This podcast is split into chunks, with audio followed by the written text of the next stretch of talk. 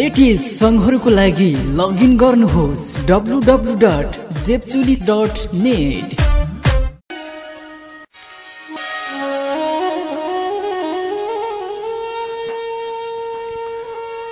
उज्यालोमा साथ दियौ गाह्रो पर्दा छोड्यौ तिमीले। धुरु धुरु रुदा पनि अन्तै नाता जोड्यौ तिमीले। अगाडि पो मिठो बोल्यौ बगलीमा छुरा रहेछ। तिमीलाई मैले आफ्नो सम्झे। तर कुरा अर्कै रहेछ। नमस्ते स्वागत तथा अभिवादन गर्छु म तपाईँहरूकै मात्र तपाईँहरूकै डियर कल्याण। कार्यक्रम मेरो कथामा संसारभर रहेर यतिखेर मलाई सुनिरहनुभएका तपाईँहरूलाई र काठमाडौँ उपत्यका बाहिर बसेर मलाई सुनिरहनुभएका तपाईँहरू र काठमाडौँभित्र बसेर सुनिरहनुभएका तपाईँहरू सम्पूर्णलाई म हृदयदेखि अभिवादन टक्र्याउँछु। कार्यक्रम मेरो कथाको तर्फबाट। कार्यक्रम मेरो कथा सत्य घटनामा आधारित कार्यक्रम हो। तपाईँहरूबाट पाएका पत्रहरू प्रशंसाहरू मैले सङ्घालेर राखेको छु र तपाईँहरूले पठाउनुभएका कथाहरू क्रमशः म प्रसारण गर्दै जानेछु। यदि तपाईँका कार्यक्रमहरू सत्य ठहरिएमा भन्ने कुरा पनि जानकारी गराउन चाहन्छु र नेपाल बाहिर रहनुभएका धेरै मेरा श्रोताहरूले गुनासो गरिरहनु भएको छ। त्यसकारण म तपाईँलाई जानकारी गराउन चाहन्छु यदि मसँग सम्पर्कमा आउन चाहनुहुन्छ भने तपाईँहरू फेसबुक प्रयोग गर्नुहुन्छ होला। फेसबुकको सर्च बक्समा गएर केएलवाइएन जिएयुटिएम कल्याण गौतम टाइप गर्नुहोस्। त्यहाँनिर एउटा सानो बालिकाको फोटो आउँछ। छोरी साम्भवीको त्यसमार्फत तपाईँ मलाई सम्पर्क गर्न सक्ने कुराको पनि जानकारी गराउन चाहन्छु। त्यसै गरी तपाईँ मेरो इमेल आइडी डिइएआरकेएलवाइएन डियर कल्याण डट मेरो कथा एट जिमेल डट कम मार्फत पनि तपाईँ मलाई सम्पर्क गर्न चाहनुहुन्छ भने त्यो पनि एउटा माध्यम रहन्छ र त्यसै गरी तपाईँ इमेज एफएमको ठेगानामा पनि आफ्नो वास्तविक घटना पठाउन सक्नुहुन्छ। र तपाईँहरूले ज जसले पठाउनु भएको छ सम्पूर्ण घटनाहरू मसँग सुरक्षित छ र म क्रमशः प्रसारण गर्दै जानेछु। एउटा कुरा मात्र ध्यान दिनुहोला कि धैर्यताको अत्यन्तै खाँचो पर्नेछ तपाईँहरूलाई। त्यति मात्रै हो र तपाईँका वास्तविक घटनाहरू म प्रसारण गर्दै जानेछु अवश्य गर्नेछु भन्दै आज मैले हिक्मतजीले पठाउनु भएको उहाँको जीवन घटनालाई लिएको छु र अब कार्यक्रम शुरू गर्ने अनुमति माग्छु यो गीतबाट। यो मन कोमल मन सम्हालेर राख। यो मन कोमल मन सम्हालेर राख। मायामा पिरतीमा मायामा पिरतीमा। जलेर खरानी बन्न सक्छ मन सक्छ मन। यो मन कोमल मन सम्हालेर राख।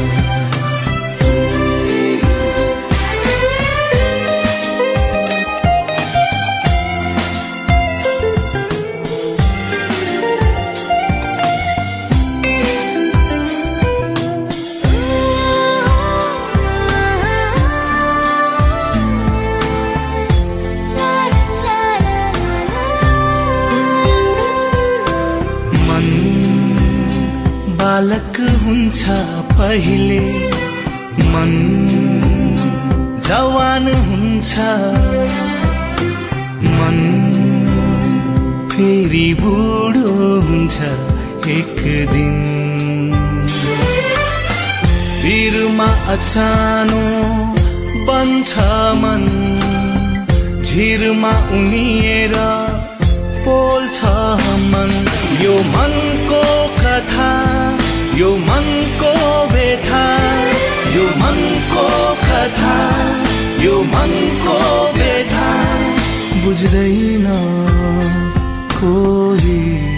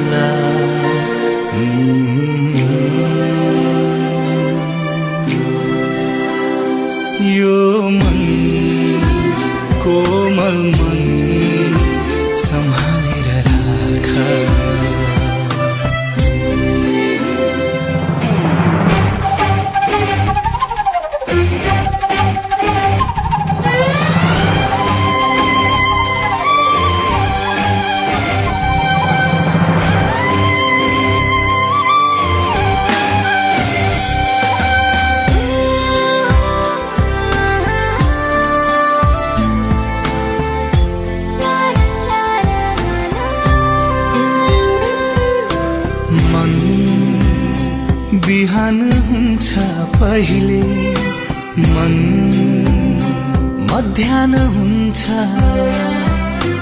मन फेरि रात हुन्छ एक दिन। मायामा अङ्गालो बन्छ मन। धोकामा जलेर पोल्छ मन। यो मनको कथा यो मनको बेथा यो मनको कथा। यो मनको बेथा बुझ्दैन कोही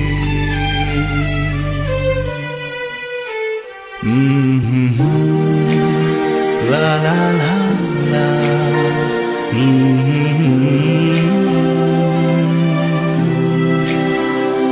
यो मन कोमल मन सम्हालेर राख मायामा पिरतीमा मायामा पिरतीमा जलेर खरानी बन्न सक्छ मन सक्छ मन।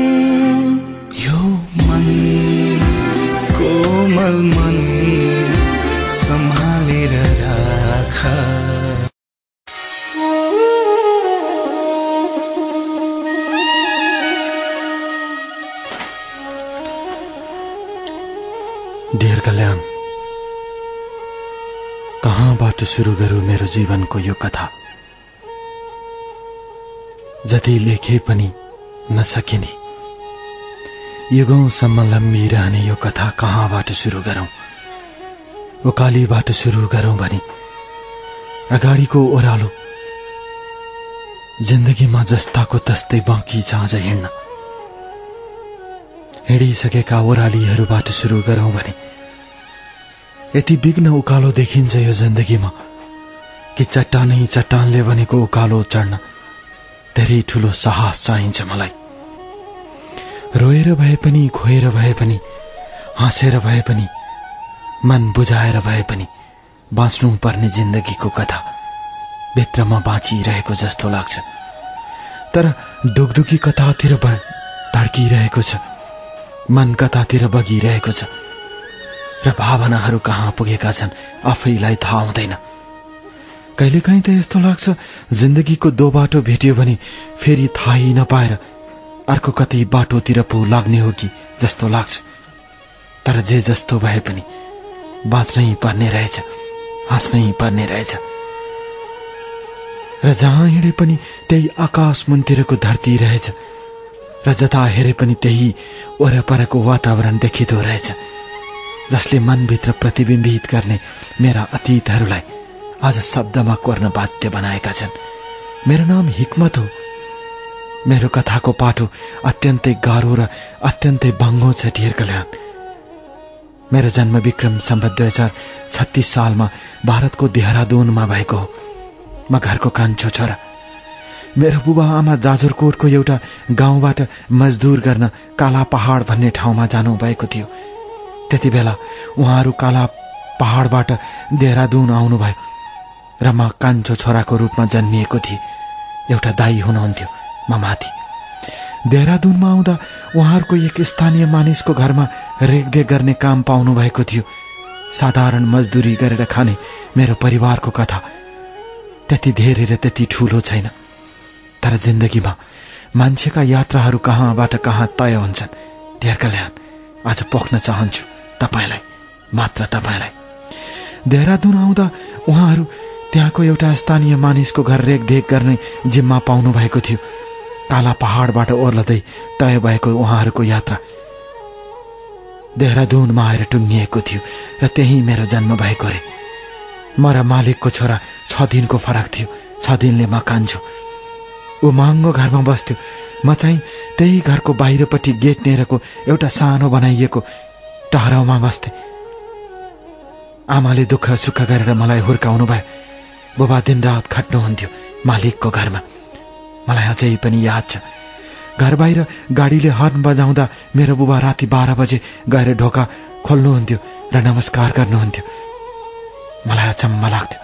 जिन्दगीको त्यो परिवेशभित्र मान्छेले पाएको भिन्नतालाई मैले प्रत्यक्ष रूपमा देखेको थिएँ। त्यसमाथि बुबाको चिन्ता थियो ठुलो दाईले पढेन किन पढेन थाहै भएन। डियर कल्याण मान्छेको कर्म कसरी लेखिन्छ र मान्छेले कर्मलाई कसरी अगाडि बढाउँछ त्यो त व्यवहारले देखाउने कुरा रहेछ। जिन्दगी सपना हो भनौँ भने। यथार्थका यति तिखा काँडाहरू टेकेर म यहाँसम्म आएको छु। तर जिन्दगी यथार्थ हो भनौँ भने। सपनाको भेलले मेरो जिन्दगीलाई कहाँबाट कहाँ पुऱ्यायो? र कुन चाहिँ उदेक लाग्दो बगरमा पुगेर मिल्कायो ढेर कल्याण आज सुनाउँछु म तपाईँलाई। बस तपाईँलाई सुनाउँछु।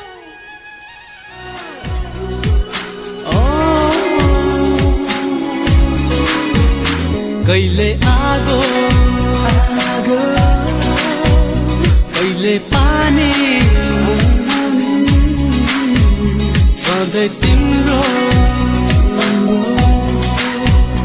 आना कति सहु कति पर्खी बसु म कति सहु कति पर्खी बसु कसरी चल्छ जिन्दगानी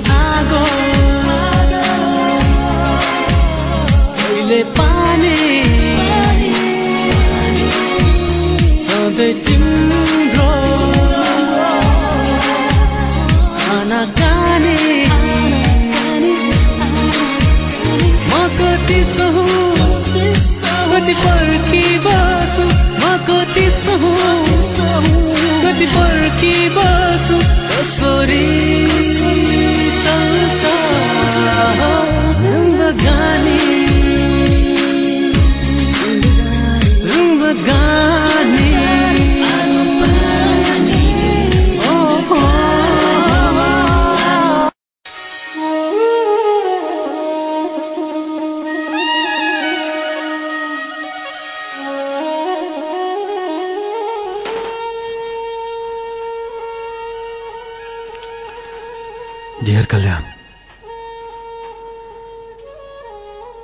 जिन्दगी एउटा यस्तो रहस्यको बाटो हो जहाँ धेरै कुराहरू बाँट्न सकिन्छ। जिन्दगी एउटा रहस्यको त्यो पहाड हो जहाँ उक्लेर धेरै कुराहरू साट्न सकिन्छ। दुःख साट्न सकिन्छ जिन्दगीमा सुख बाँट्न सकिन्छ। हाँसो लुटाएर आँखाभरि आँसु झार्न सकिन्छ यही जिन्दगीमा। र यही जिन्दगीमा उदेक लाग्दा आँखाहरू बोकेर कतै गोधुली साहसतिर ओर्लन सकिन्छ। सम्भावनाहरू यही छन् यही जीवनमा। र यही जीवनमा सम्भावनाका पर्दाहरू खसेर ठुलो पहाड बन्न सक्छ आफ्नो अगाडि। र जब आफ्नो अगाडि ठुलो पहाड उभिन्छ तब मान्छे एक्लो हुँदो रहेछ। जति बेला सबै कुरा सहज हुन्छन् जति बेला सबै कुरा राम्रा हुन्छन् सबै आफ्नो जस्तो लाग्छ र सबैले आफूलाई आफ्नो ठानिरहेका हुँदो रहेछन्। तर जब जब जिन्दगीमा तकारो लाग्दै जान्छ सम्भावनाको जब जब जिन्दगीमा आफ्नै अगाडि पहाड भनेर समस्याहरू उभिँदै जान्छन् तब आफ्नो भन्ने कोही हुँदो रहेनछ। यता फर्क्यो कोही छैन उता हेऱ्यो कोही छैन। र यही सुनसान जिन्दगीको यात्रामा जो अगाडि बढ्न सक्छ त्यही सफल हुँदो रहेछ। अर्काको सहारामा अर्काको लागि बाँच्नेहरूभन्दा। आफ्नो लागि र आफ्नो सहारामा हिँड्नेहरू महान हुँदो रहेछन्। त्यसैले त आज तपाईँलाई लेख्न मन लागेको छ मेरो कथा। डियर कल्याण कुरा दुई हजार चौन्न सालको धेरै पछाडि आएर मेरो जिन्दगीले बाटो तय गरेको घटना सुनाउँछु म। प्लस टू लेभलको पढाइ चल्दै थियो मेरो। अर्थात् त्यति बेला चल्दै भनौँ या सकिसकेको थियो। जसो तसो मेरो एउटा दाइले ग्यारेजमा काम गर्नुहुन्थ्यो। मेरो आँखामा सपनाहरू थिए। त्यति बेला मेरो बुवाले जहाँ काम गर्नुहुन्थ्यो त्यो मालिकको दिल्लीमा उसको छोराको रेखदेख गरेर पढ्ने भनेर मलाई खटाइयो। खसी लाग्यो। पढाइमा राम्रै थिएँ म। धेर कल्याण। त्यति बेला म दिल्ली पुगेँ। मेरो बुबाले मालिकको घर हेर्ने र कहिलेकाहीँ मालिकको सपरिवारहरू दिल्ली आउनुहुन्थ्यो। उनीहरूको दिल्ली लाजपत नगर नजिकै फ्ल्याट किनेर बसेका थिए र त्यही फ्ल्याटमा बस्थे म। काम गर्थे खाना पकाउँथे उनीहरूलाई खाना दिन्थे। र मेरो पढाइको खर्च बुबाले आफ्नो तलबबाट पठाउनुहुन्थ्यो। दाइले ग्यारेजमा काम गरेबाट र केही पैसा पठाउनुहुन्थ्यो। बाँकी पैसा मालिकले हेर्थ्यो। दुखी जिन्दगी रियर कल्याण। के हुन्छ र गरिबको? यता पनि रित्यो उता पनि रित्यो। यता छाम्यो भिर हुन्छ उता छाम्यो भित्ता हुन्छ। गरिबको जिन्दगी यस्तै हो। म सुनाउँछु आज मेरो कथा। यसरी दुःख र सुखमा मैले पढिरहे दिल्लीमा। म सोच्थेँ मैले पढेर केही गर्नुपर्छ केही हुनुपर्छ म। र मैले जिन्दगीमा केही बनाउन सक्नुपर्छ आफूलाई। बाबा आमाको सपनालाई साकार पार्नुपर्छ। समय बित्दै गयो नेपाली सम्बन्ध अनु अनुसार विक्रम सम्बन्ध दुई हजार उनासाठी सालमा सम्म मैले दिल्लीमै काटेँ। मलाई दिल्ली आफ्नो जस्तो लाग्थ्यो। त्यहाँको वातावरण त्यहाँको ठाउँ त्यहाँको पढाइ सँगसँगै थिए। तर अचम्मको कुरा के थियो भने मालिकको छोराले भन्दा धेरै नम्बर ल्याएर जब म परीक्षामा पास हुन्थे त्यति बेला मेरो बुबाको छाती गर्वले चौडा हुन्थ्यो। बुबा सोच्नुहुन्थ्यो जिन्दगीका सारा कुराहरू दाउमा लगाएर मैले छोरालाई पढाएको छु। जब छोरा ठुलो हुन्छ अनि मलाई हेर्छ मलाई आफ्नो बनाउँछ मलाई आफ्नो ठान्छ। धेर कल्याण यही सपना सचाएर म बसिरहे र पढिरहे। त्यति बेला मैले जागिर गर्न चाहन्थेँ तर बुबा भन्नुहुन्थ्यो बरु दुःख गर त्यहीँ बस। जागिरको साटो म मालिकहरूको सेवा गर। केही फरक पर्दैन छोरा तिम्रो जिन्दगी त्यहाँबाट जब छुट्टिन्छ त्यसपछि तिमी पन्छी जस्तै भएर उड्नेछौ। र जिन्दगीको आकाशमा। नपढे पनि नलेखे पनि। मेरो बुबाको भावनाको त्यो दर्शनलाई मैले हृदयमा साथ राखेर म अगाडि बढिरहे। दिल्लीका गर्मीका दिनहरूमा जब म बाहिर निस्कन्थे पग्लिएको मैन जस्तो मन लिएर कलेज जान्थे फर्कन्थे। कैयौँ बाटो दिल्लीका पिच बाटोहरूमा म हिँडेको छु गर्मीमा। मलाई याद छ कसरी दुई पैसा बचेर जिन्दगीलाई अगाडि बढाउन सकिन्छ भन्ने सपना सपनाकै चुदरी ओढेको म। त्यहाँबाट कसरी निस्किएर यहाँसम्म आए? धेर कल्याण आज तपाईँलाई सुनाउँछु म। बस तपाईँलाई सुनाउँछु म मेरो कथा। मनमा आगो लाउनेको मेरो मन धर धरे रहनेको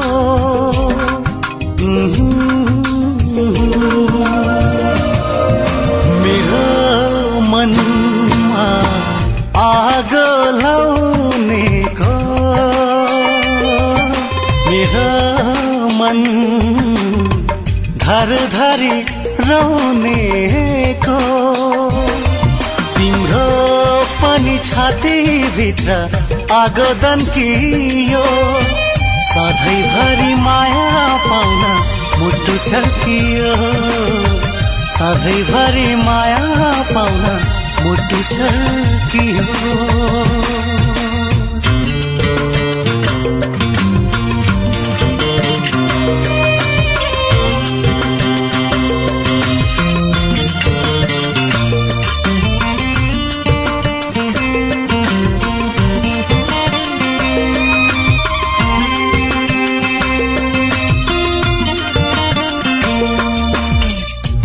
सिले रेटी रेटी। तिखो छुरा चलायो।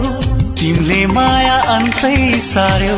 जोरी पारी सबै हसायो। हो चुले सिले रेटी रेटी। तिखो छुरा चलायो। तिमीले माया अन्तै सार्यो। जोरी पारी सबै हसायो। हाँसी हाँसी अचानोमा रेट्नेको जिन्दगी नै डढेलो झै आगो सल्कियो। सधैँभरि माया पाउन मुटु चल्कियो सधैँभरि माया पाउन मुटु चल्कियो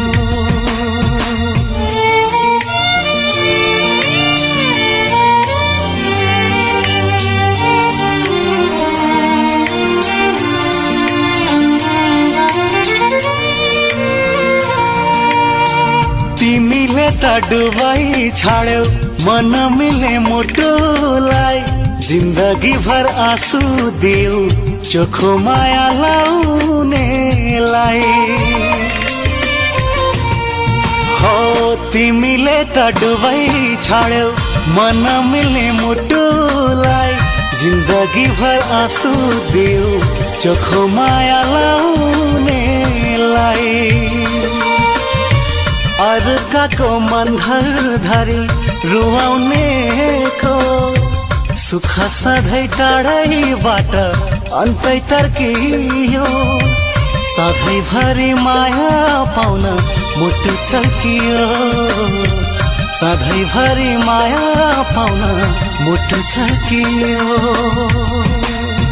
मेरो मनमा आगो लाउनेको मेरो मन धर धरी रौनेको तिम्रो पनि छातीभित्र आगो दन्कियो सधैँभरि माया पाउन मुटु छकियो सधैँभरि माया पाउन मुटु छकियो सधैँभरि माया पाउन मुटु छकियो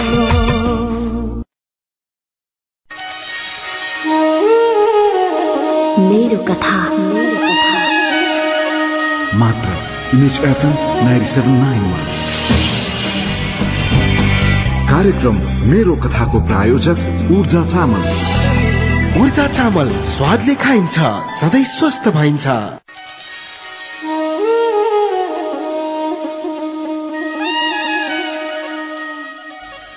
डियर कल्याण अनगिन्ती सम्झनाका भुमरीहरू आफ्नै वरिपरि घुमिरहेका। जब जब म देख्न थाल्छु मन कतै तालिए जस्तो लाग्छ। आफ्नो अतीततिर फर्कन्छु। दुःखमा पनि थिएँ म सुखमा पनि थिएँ। हाँसेर पनि बाँचेको थिएँ रोएर भए पनि बाँचेको थिएँ। तर आज जिन्दगी किन यति गाह्रो र अप्ठ्यारो भइरहेको छ? म आफै अनुमान लाउन सक्दैन थिएँ। यता फर्के पनि अति नै पीडाका घाउहरू उता फर्के पनि तिनै पीडाका भाव घाउहरू। तर जब जब अतीतको भन्ज्याङतिर जब म ओर्लन थाल्छु कहिले सुखमा डुब्छु कहिले दुःखमा डुब्छु। मान्छेहरू यहाँ यसै पनि दुखी छन् उसै पनि दुखी छन्। कहिले काहीँ यही सम्झन्छु। र मेरो कथाको हरेक कुराहरू जति बेला सुन्न थाल्छु डियर कल्याण मनमा सान्त्वना मिल्छ। तपाईँको आवाजमा के छ मलाई थाहा छैन। तर जब शब्दहरूबाट म सुन्न थाल्छु मलाई यस्तो लाग्छ कि मानौ मेरो जिन्दगीको डायरी पल्टाएर कसैले पढिरहेको छ मेरै कथा। कति मिल्छन् दुःखका कुराहरू। सुख त घाम छाया रहेछ आउँछ जान्छ।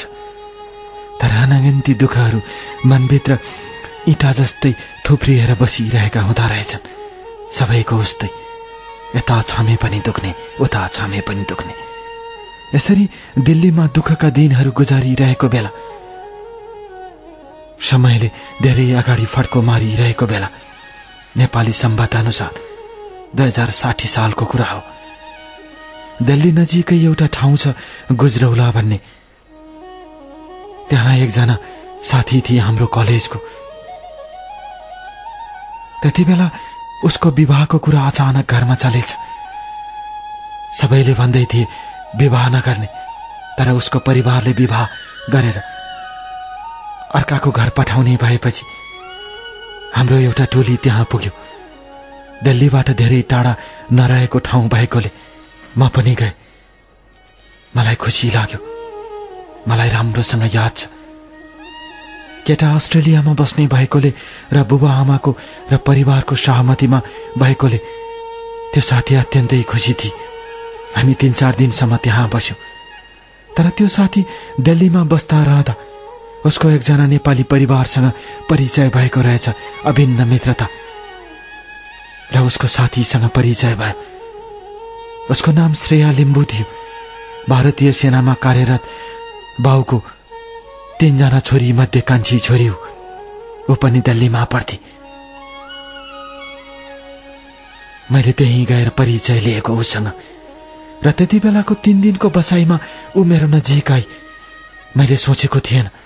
र त्यति बेला पनि मैले इन्दिरा गान्धी एयरपोर्टमा पार्ट टाइम काम पनि गर्छु। मलाई खुसी लाग्यो।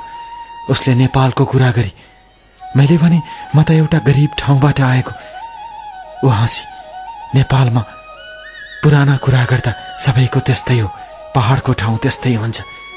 उसले मलाई सम्झाइ उल्टो समय बित्दै गयो। हामी दिल्ली फर्कने बेला हामी सँगसँगै थियौँ। श्रेया र म एउटै सिटमा थियौँ। मलाई अचम्म लाग्यो। म जस्तो मान्छेसँग ऊ किन नजिक बसेकी होले। त्यतिसम्म सोचे। तर मैले आफ्नो बारेमा सबै कुरा बताइन। केटा मान्छे अलिकति कन्जुस गर्दा रहेछन्। आफ्नो कुरा लुकाउँदा रहेछन् जस्तो लाग्यो। बाटोमा उसले जे कुरा ल्याए पनि मलाई बाँडेर दिन्थे। मलाई लाग्यो एउटा उदार मनकी श्रेय। कतै मेरो जिन्दगीमा त आउँदैन। बाटोभरि सोचिरहे। दिल्ली पुगेपछि फेरि त्यही मालिकको फ्ल्याटमा पुगे। त्यही काम त्यही जिन्दगी। आफ्नो आत्मविश्वास घटे जस्तो लाग्यो। तर अर्को दिन श्रेयाले फोन गरी त्यसको चौथो दिन हामी भेट्यौँ। त्यसपछि क्रमशः हाम्रो भेटघाट बढ्दै गयो। मङ्गोलियन अनुहारकी होची भए पनि होची भए पनि गोरो अनुहारको उसको वेशभूषा र बोलीचाली अत्यन्तै आकर्षित लाग्थ्यो मलाई। खै किन लाग्यो मलाई थाहा छैन। सायद मन दुख्नलाई होला। जिन्दगीको दलदलमा फस्नलाई होला र जिन्दगीको भुमरीमा परेर जीवनलाई अतीततिर फर्काउनको लागि होला। तर ऊ मेरो साथमा आए र मेरो हात समाए एक दिन। र उसले मसँग प्रेमको कसम खाई ढेर कल्याण आज सुनाउँछु तपाईँलाई मेरो कथा। ती दिनहरू कति खुसी थिए कति उमङ्गपूर्ण थिए कति रमाइलो थियो। दिल्ली हामीलाई संसारको सुन्दर सहर न्युयोर्क भन्दा पनि राम्रो लाग्थ्यो। हामी रमाएका थियौँ खुसी थियौँ। र ती खुसीका दिनहरू अझ सम्झँदा अझै पनि खुसीका आँसु झर्छन्। मेरो आँखाबाट बस आँसु। एक पल पनि बाँच्न सक्दिन। तिमी बिना एक पल पनि बाँच्न सक्दिन। लाखौँ खुसी मिले पनि लाखौँ खुसी मिले पनि हाँस्न सक्दिन। हाँस्न सक्दिन।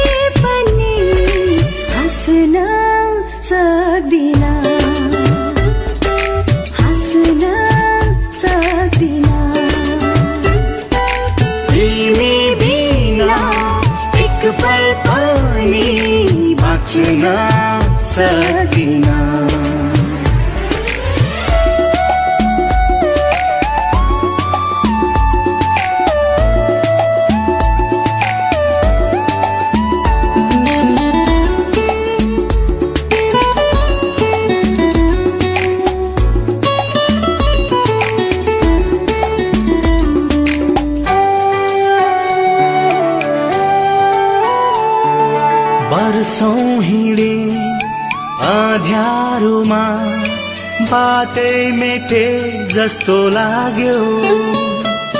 तिमीसँग भेट हुँदा जुनै भेटे जस्तो लाग्यो।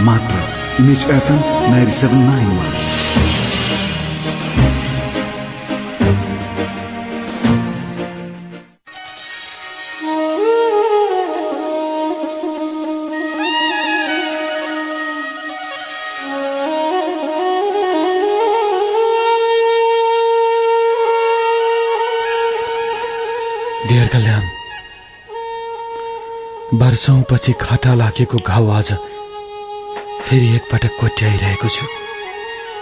दुख्न त मलाई दुख्छ होला। अरू कसलाई दुख्छ र? तर पनि खै कुन्नी किन हो? पुराना घाउ कोट्याएर आज फेरि अतीत सम्झन मन लाग्यो एकपटक। दुःखमा सुखमा मान्छेका भावनाहरूलाई जसरी तपाईँले रेडियोबाट प्रस्तुत गरिदिनुहुन्छ लाग्छ ती सबै घाउका मलमहरू हुन्। फलामले फलामलाई काट्छ। जब रेडियोबाट तपाईँ भन्नुहुन्थ्यो त्यति बेला लेख्न मन लाग्थ्यो मलाई मेरो कथा। हरेक मान्छे आफ्नो कथाको पात्र हो। हरेक मान्छे आफ्नो जिन्दगीको नायक हो। ऊ आफै निर्णयकर्ता हो। त्यसैले ऊ दुःख पनि बोक्छ सुख पनि बोक्छ कहिलेकाहीँ मनभित्र बसेको घाउ यति दुखान्त भएर मनबाट प्रस्फुटन हुन्छ। कतै पनि उपचार पाइँदैन मलम पाइँदैन। नदुख्दा आउने साथीभाइहरू दुखिएपछि टाढा टाढा हुन थाल्छन्। आफ आफन्तहरू नचिनेका जस्तै हुन थाल्छन्। त्यति बेला डियर कल्याण तपाईँलाई सम्झन मन लाग्दो रहेछ। जसरी म आज सम्झिरहेको छु। मलाई थाहा छैन यो कथा तपाईँसम्म पुग्छ कि पुग्दैन। पुगिसकेपछि तपाईँले प्रसारण गर्नुहुन्छ कि हुँदैन त्यो पनि थाहा छैन। तर यति आफ्नो जीवन कथा लेखिरहँदा पनि मनभित्रको पीडा बाहिर आइरहेको छ। मन हलुङ्गो भएको अनुभव भइरहेको छ। म त्यति चाहन्छु। मेरो मनको दुःख निस्किएर म दुःखबाट उन्मुक्त हुन चाहन्छु। समय बित्दै गयो हाम्रो दिल्लीमा। बुबा आमाको सपना त्यत्तिकै थियो कि छोराले पढेर केही गर्छ। दाइले पनि काम गर्दा। दाइले पनि गाडीका पार्ट्सहरू खोलेर काम गरिरहँदा मेरो कुरा गर्नुहुन्छ। बारम्बार मेरो भाइ यसो हुँदैछ उसो हुँदैछ। मानौ म भारतीय प्रधानमन्त्री हुँदैछु। बुबा आमामा त्यति ठुलो गर्व थियो। समय बित्दै गयो। गाह्रो त त्यत्तिकै थियो। श्रेयासँगको जिन्दगी जोडिनु मेरो लागि एउटा ठुलो बोझ पनि थियो। तर उसको माया पाउनु मेरो लागि ठुलो भाग्य पनि थियो। त्यतिकैमा मैले विक्रम सम्बत दुई हजार बैसठी साल नेपाली सम्बत अनुसार दिल्लीको एउटा जुत्ता कारखानामा काम पाए। ठुलो कारखाना विश्वमै चिनिने कारखाना। श्रेया इन्दिरा गान्धी अन्तर्राष्ट्रिय एयरपोर्टमै काम गर्थे। थकेर आउँथे फोन गर्थे। बिदाका दिनहरूमा हामी दिल्लीका विभिन्न ठाउँमा घुम्न जान्थ्यौँ। एक दिन मैले श्रेयालाई भने श्रेया मेरो बुवा आमालाई म दिल्ली ल्याउन चाहन्छु। त्यो दिन ऊ केही बोलिने। सायद उसको सपनामाथि मैले कुठाराघात गरे कि जस्तो लाग्यो। डेर कल्याण। अर्को दिन श्रेयाले मलाई भने हामीले आज बाहिरै खाना खानुपर्छ। त्यो दिन बेलुका मैले श्रेयालाई भेट्न गएँ। अन्तर्राष्ट्रिय विमानस्थल बाहिरको एउटा रेस्टुरेन्टमा बसेर हामीले धेरै कुरा गर्यौँ। जिन्दगीका सपनाहरू कुरा। सजाइरह्यौँ। मैले बुबा आमालाई दिल्ली ल्याउने कुरामा दबाब दिन थालेपछि श्रेयाले त्यसरी हाम्रो भेटघाट नहुन सक्छ भने। तर मैले मेरो बुवा आमा त्यस्तो हुनुहुन्न भनेर ढाँटे उसले त्यो दिन त्यति मन गरिने लिएर आउने ढेर कल्याण विवाहको कुरा गरी श्रेयाले त्यो दिन फेरि र हाम्रो विवाह हुने सहमति थियो कि मेरो जागिर अझ राम्रोसँग र म राम्रोसँग आफ्नो खुट्टामा उभिने भएपछि श्रेया हामी विवाह बन्धनमा बाँध्यौँला भनेर मैले श्रेयालाई कुरा गरिरहेको थिएँ। तर डेर कल्याण सोचे जस्तो कहाँ हुन्छ र जिन्दगी? बुढा भइसकेका बुबा आमा दिल्लीमा बसेर अलिकति पनि छोराको सुखमा जिन्दगीलाई भोग गर्न चाहनुहुन्थ्यो। तर समय बित्दै जाने क्रममा अचानक मेरी आमा विक्रम सम्बत दुई हजार बैसठी सालमा बित्नुभयो देहरादुनमै। त्यति बेला मैले सोचेँ म त्यो अभागी छोरा हुँ जसले आमालाई दिल्लीको अलिकति भए पनि खुसी दिन सकिनँ। त्यहाँको वातावरण अलि अप्ठ्यारो हुँदै गइरहेको थियो। म आफ्नो मालिकबाट छुट्टिएर बेग्लै बसेको थिएँ बुबा आमालाई ल्याउने सपना बोकेर। र त्यसपछि मैले बुबालाई ल्याउने कोसिस गरेँ आमाको मृत्युपछि। मन दुखिरहेको थियो। दुखेको मनमा मलम लगाउने कोसिस गरिरहेकी थिए। र पछि बुबालाई दिल्ली ल्याएपछि बुबाले आमाको यादमा जिन्दगी गुजारिरहनु भयो। दाईलाई पनि सानोतिनो जागिर खोजिदिए आफ्नै कार्यालयमा। सबै ठिकठाक थियो र हामीले विवाह गर्ने कुरा भइरहेको थियो। र त्यति बेला मैले सोचेको थिएँ मेरो जिन्दगीमा श्रेय आउँछ। मेरा खुसीहरू आउँछन् अब। आमा बितेर गइन्। दुःख पाएको केटामा। मैले सारा कुरा भन्थेँ श्रेयालाई। तर उसले चुपचाप स्वीकार्थी। तर मान्छेको मनभित्र को पसेको हुन्छ थाहा हुँदो रहेनछ। कल्याण त्यतिकैमा विक्रम सम्बत दुई हजार त्रिसठी सालमा मेरो जुत्ता कारखाना अर्थात् जुत्ता कम्पनीले नेपालमा पनि सोरुम खोलिरहेको थियो र मलाई काठमाडौँ र पोखरा हेर्ने जिम्मा दिएर पठाउन थाल्यो। म जाँदैन भनौँ। त्यो पनि नमिल्ने। आफ्नो जिन्दगीको करियरलाई पनि सोच्नु पर्यो। मैले श्रेयालाई सोधेँ श्रेया म नेपाल जाँदैछु। सायद म नेपालमा हुर्केको र बढेको भएर होला। मलाई त्यहाँ पठाइयो। उसले खुसी माने उसले भने जानुपर्छ। जति धेरै ठाउँ घुम्यो त्यति धेरै अनुभव हुन्छ र आफ्नो करियर पनि अगाडि बढ्छ। ठेर कल्याण नेपाली सम्बत अनुसार विक्रम सम्बत दुई हजार त्रिसठी सालको असोज महिनामा म काठमाडौँ आएको थिएँ। मलाई राम्रोसँग याद छ। नेपाली भए पनि जीवनमा पहिलो पटक काठमाडौँ टेकेको म। मैले धेरै कुराहरू गुमाउँदै गइरहेको थिएँ। र त्यति बेला मलाई राम्रोसँग याद छ। दिल्लीमा बसिरहेकी श्रेयालाई हरेक दिन फोन गर्थे। र भन्थे म तिमीलाई धेरै चाहन्छु श्रेया। तिमीलाई गुमाएर मलाई यहाँ बस्ने मन छैन। मात्र तिम्रो आशामा बसेकी। उसले त्यति बेला सम्झाउँथे जहाँ गए पनि माया ठुलो कुरा हो। विश्वास ठुलो कुरा हो। तिमी विश्वास गर म तिमीसँगै छु। मात्र तिमीसँग बस तिमीसँग।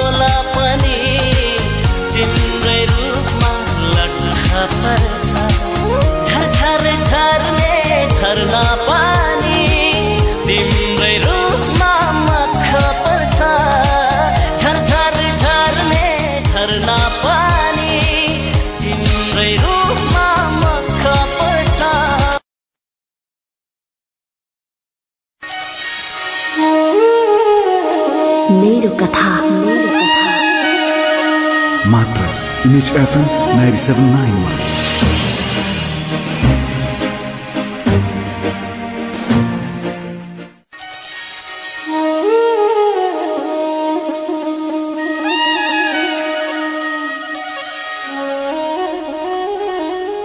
डियर कल्याण आज पनि मनका घाउहरू जस्ताको तस्तै गरेर दुख्ने गर्छन्।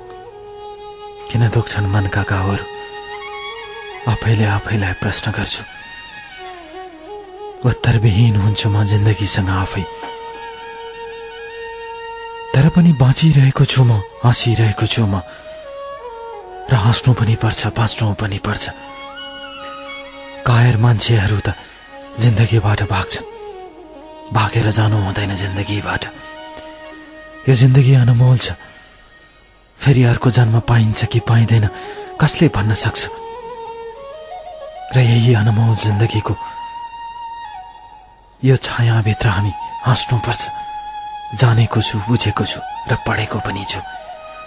तर पनि डियर कल्याण जब मनसँग जवाब सवाल चल्छ जब भावनाको कुरा हुन्छ त्यति बेला पल पल म तिमीलाई सम्झन्छु। तपाईँलाई सम्झन्छु डियर कल्याण। खै के हुन्छ थाहा छैन। प्रश्नै प्रश्नको थुप्रोभित्र पुरिएको मेरो जिन्दगीको कथा। आज म सुनाउन चाहन्छु। समय बित्दै गए नेपाली सम्बत अनुसार विक्रम सम्बत दुई हजार छैसठी सालमा आएर हामीले विवाह गर्ने तय गरेका थियौँ। र म काठमाडौँ फर्केपछि श्रेयाले सिङ्गापुर एयरलाइन्समा काम गर्न थाली। बुबा आमा दिल्ली थिए त्यसपछि उसले दिल्लीको सेक्सन हेर्छु भन्दा भन्दै सिङ्गापुर जानुपर्ने भयो भनेर मलाई सोध्न थाली। काठमाडौँमा बसेको म र काठमाडौँको अपरिचित मान्छे म। त्यति बेला सानेपाको एउटा फ्ल्याट लिएर बसेको थिएँ म। एउटा मोटरसाइकल चढ्थेँ। त्योभन्दा ठुलो प्रगति मेरो काठमाडौँमा हुन सकेको थिएन। र त्यसपछि म आफ्नो अफिस जाने आउने गर्थेँ।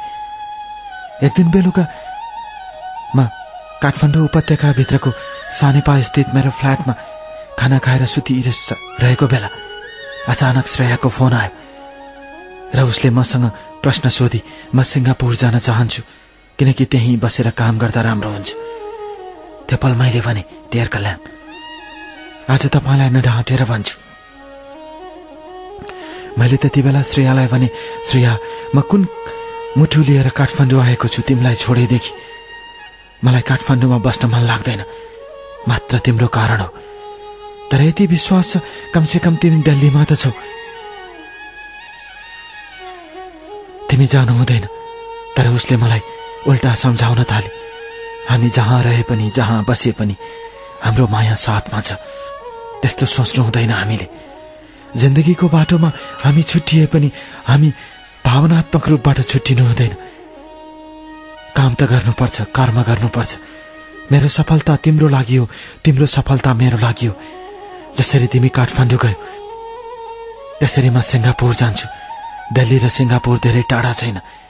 उसले मलाई सम्झाए मैले नजाऊ भन्दा भन्दै ऊ सिङ्गापुरतिर उडी। र ऊ उड्नुभन्दा अगाडि म दिल्ली र त्यति बेला मैले उसलाई सम्झाएँ। हामीले कहिले विवाह गर्ने।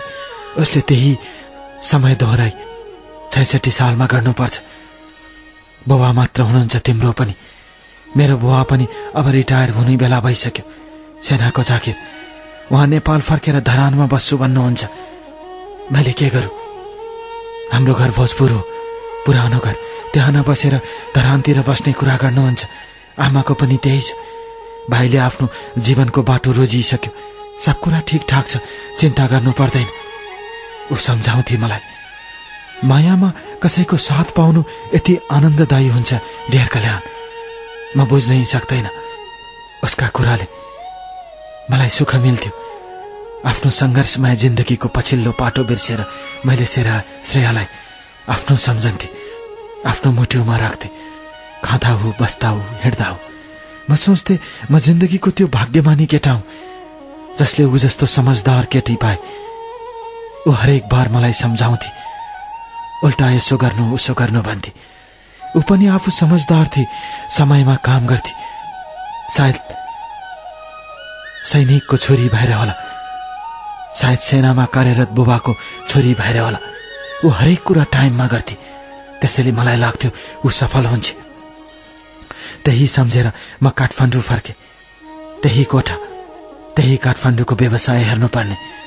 सबै कुरा चल्दै थियो। समय बित्दै जाने क्रममा हामीले धेरै जिन्दगीका उताव चढावहरू काट्यौँ। सिङ्गापुरबाट कहिले हातमा लगाउने घडी कहिले चस्मा श्रेयाले बारम्बार पठाउँथे। त्योभन्दा माया गर्ने मायालु संसारमा को हुन सक्छ ढेर कल्याण?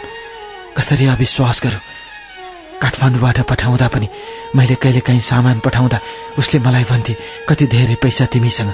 यो सामान त यहीँ सिङ्गापुरबाट काठमाडौँ जान्छ। म हाँस्थेँ म के गरौँ? तिमीलाई जुत्ता पठाऊ केटी मान्छेका जुत्ता बनाउने फ्याक्ट्रीमा छैन म। ऊ फोनमा हाँस्थे। घन्टौँसम्म हामी च्याटिङमा कुरा गर्थ्यौँ मायाका कुरा गर्थ्यौँ। यस्तो लाग्थ्यो कि हामी काठमाडौँको कुनै रेस्टुरेन्टमा बसेर गफ गरिरहेका छौँ। आँखामा आँखा जुदाएर मायाका सम्वादहरू बोलिरहेका छौँ। कति मिठो हुन्छ मायामा जिन्दगी। मैले भोग्दै गएँ।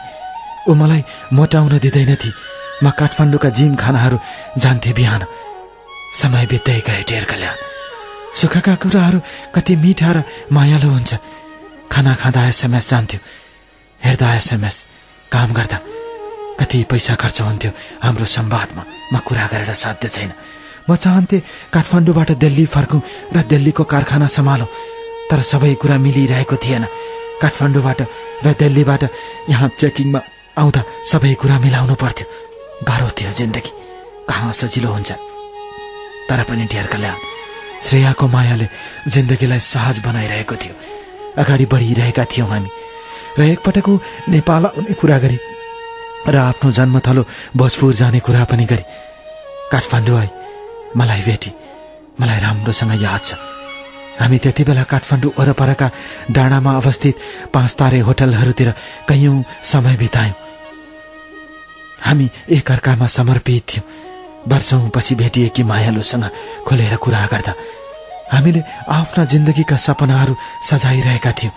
भोजपुरबाट काठमाडौँ आएकी श्रेया फेरि सिङ्गापुर फर्की जाने दिन नरमाइलो लाग्यो र त्यो दिन अनुभव भयो। जिन्दगीमा सबैभन्दा माया माया गर्ने मान्छे छुट्टिँदा कस्तो हुन्छ? उसले फर्कने बेला भने बुबा आमालाई पनि राम्रोसँग हेर्नुपर्छ। तर काठमाडौँबाट एयरपोर्ट फर्कने बेला उसले एउटा कुरा गरिरहेकी थिए म सिङ्गापुरबाट सिङ्गापुरमै बसेर भए पनि म फेरि एकपटक दिल्ली आएर म अस्ट्रेलियाको लागि ट्राई गरिरहेकी छु। मैले भने किन अस्ट्रेलिया? उसले त्यति बेला पनि म इन्डस्ट्रियल म्यानेजमेन्ट पढ्न चाहन्छु। सानैदेखि उसको धोको थियो त्यो। धेर कल्याण उसले बारम्बार सुनाउँथे मलाई। मैले चुपचाप सही रहे। ऊ मलाई माया गर्दैन भनौँ भने ऊ माया देखाउँथे। र माया गर्छौँ भने भने मबाट टाढा हुने कोसिस गर्थे। तर सहँदै थिए। बुबा र दाईलाई दिल्लीमा राखेर काठमाडौँमा सङ्घर्ष गरिरहेको थिएँ म। समय बित्दै गयो। दुई हजार पैँसठी साल लाग्यो। पैँसठी सालमा श्रेयाको मेल आयो। मैले मेलबर्नको एउटा युनिभर्सिटीमा इन्डस्ट्रियल म्यानेजमेन्ट पढ्ने अवसर पाएँ। म के गरौँ? म छक्क परेँ। त्यो रातभर निन्द्रै लागेन। आफ्नो वरिपरि नभएको माया कसरी माया भनौँ? अर्को दिन बिहानै श्रेयाले फोन गरी मलाई उल्टा सम्झाए। मैले केही बोल्नै सकिनँ। सुखमा दुःखमा मलाई साथ दिने। मेरी श्रेयालाई मैले भने जाऊ तिम्रो जिन्दगीको खुसीको लागि। म सेक्रिफाइस गर्न चाहन्छु। त्यति बेला उसले भनेकी थिए तिमी चिन्ता नगर। अस्ट्रेलियाको बाटो सजिलो छ।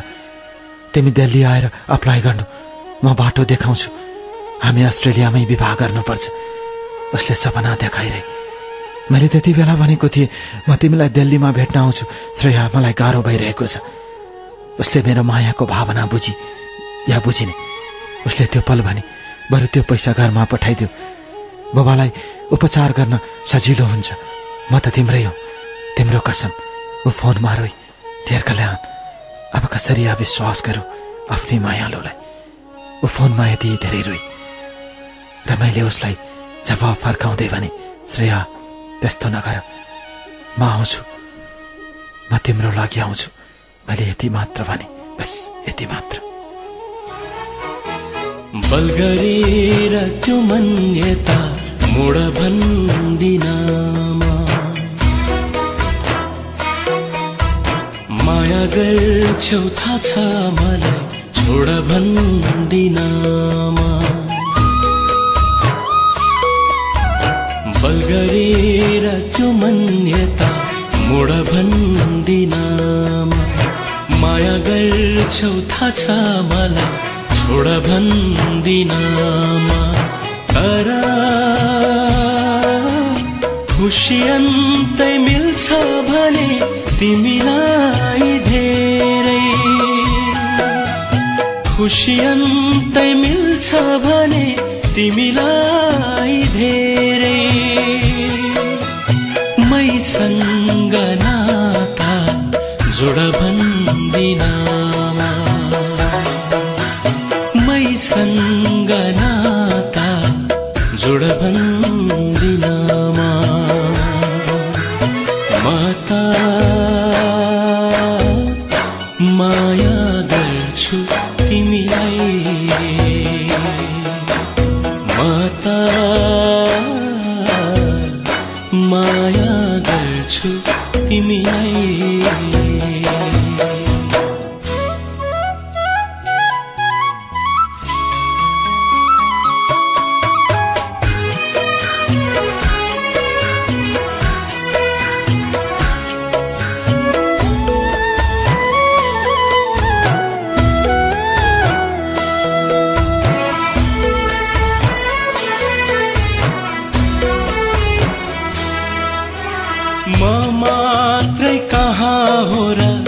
तिमीलाई माया गर्ने।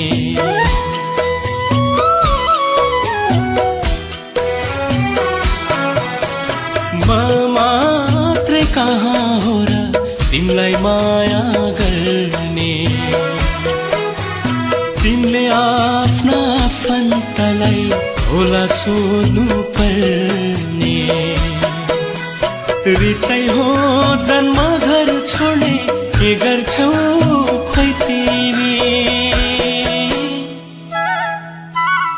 जन्म घरसँगको नाता तोड भन्दिनमा पराईको पछौरी त्यो ओड भन्दिनमा तर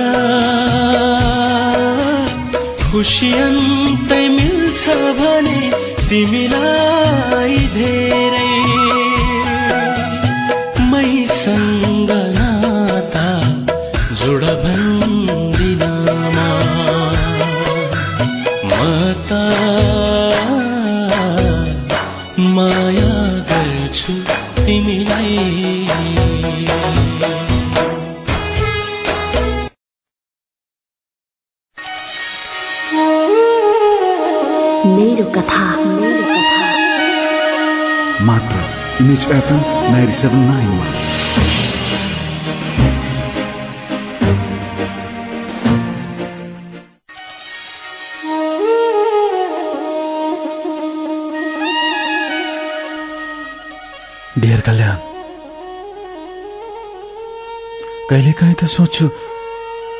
चुडिसकेको गिटारको तार हुँ मलाई कसैले बजाउन सक्दैन अब। कहिलेकाहीँ सोच्छु भत्किसकेको मन्दिर हुँ म। पूजाका थालीहरू बोकेर कोही आउँदैनन् अब यहाँ। एउटा अत्यास लाग्दो बगर हुँ म। कोही आउँदैन यो बगरमा। खोला सुसाएको एकहोरो डर लाग्दो आवाज मात्र सुनेर बस्ने युगौँदेखि लम्बासार परिरहेको बगर हुँ म। किन यस्तो हुन्छ जिन्दगीमा डेर कल्याण? आज तपाईँलाई प्रश्न गर्छु म।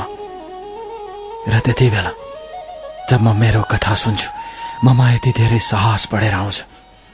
सोध्छु म जस्ता हजारौँ हजारको भिडबाट उठ्न चाहन्छु म।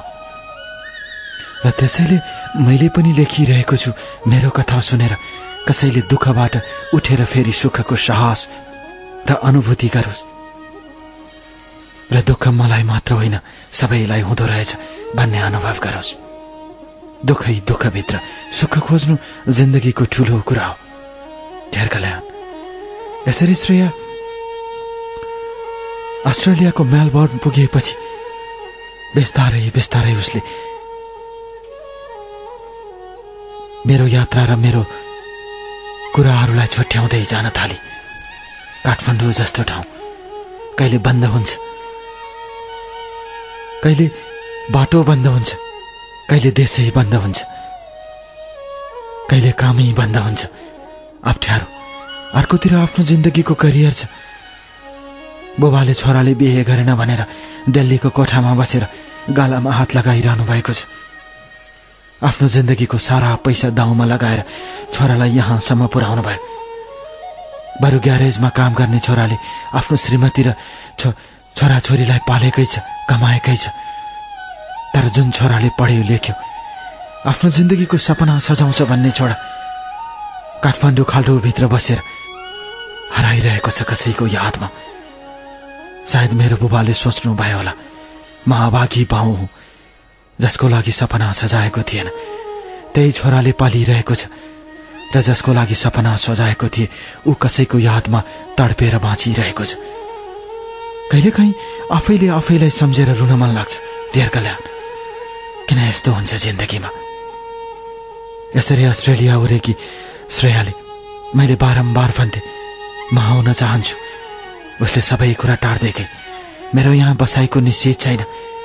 मलाई दिल्लीमा काम पाइसकेको छु म यतै फर्कन्छु। अस्ट्रेलिया राम्रो छैन। कहिले फेरि भन्थे म आउन पाएन भने मन नदुखाउनु। ठेर कल्याण।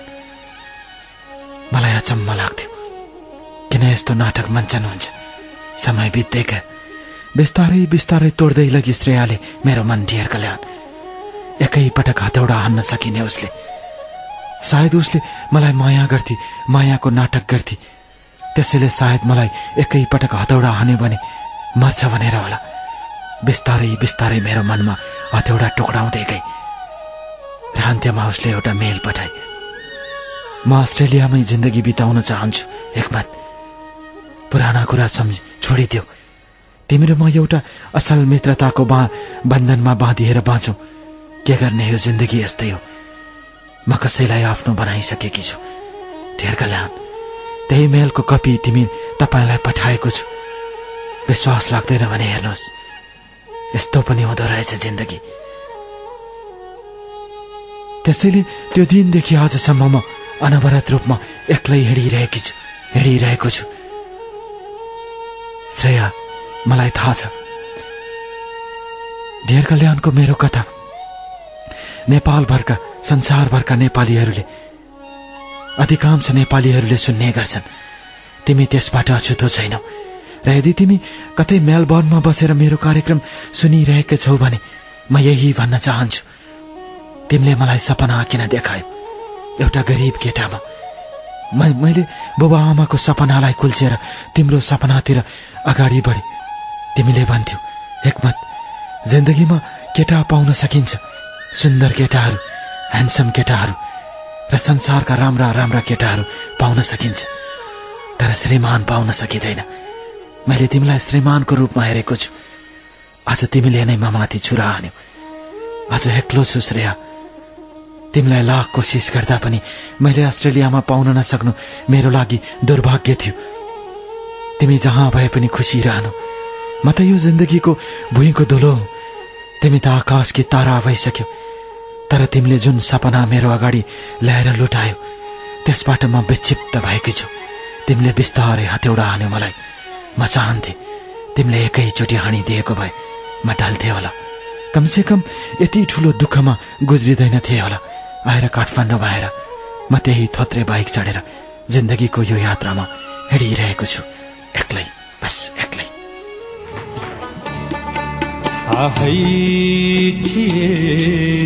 दिल बिना जल्दो रहेछ।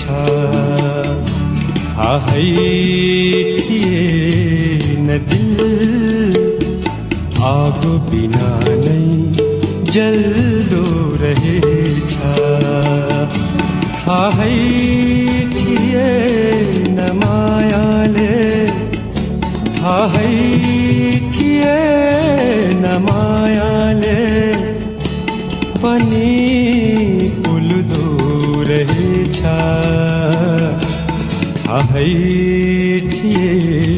न दिल आप बिना नहीं जल।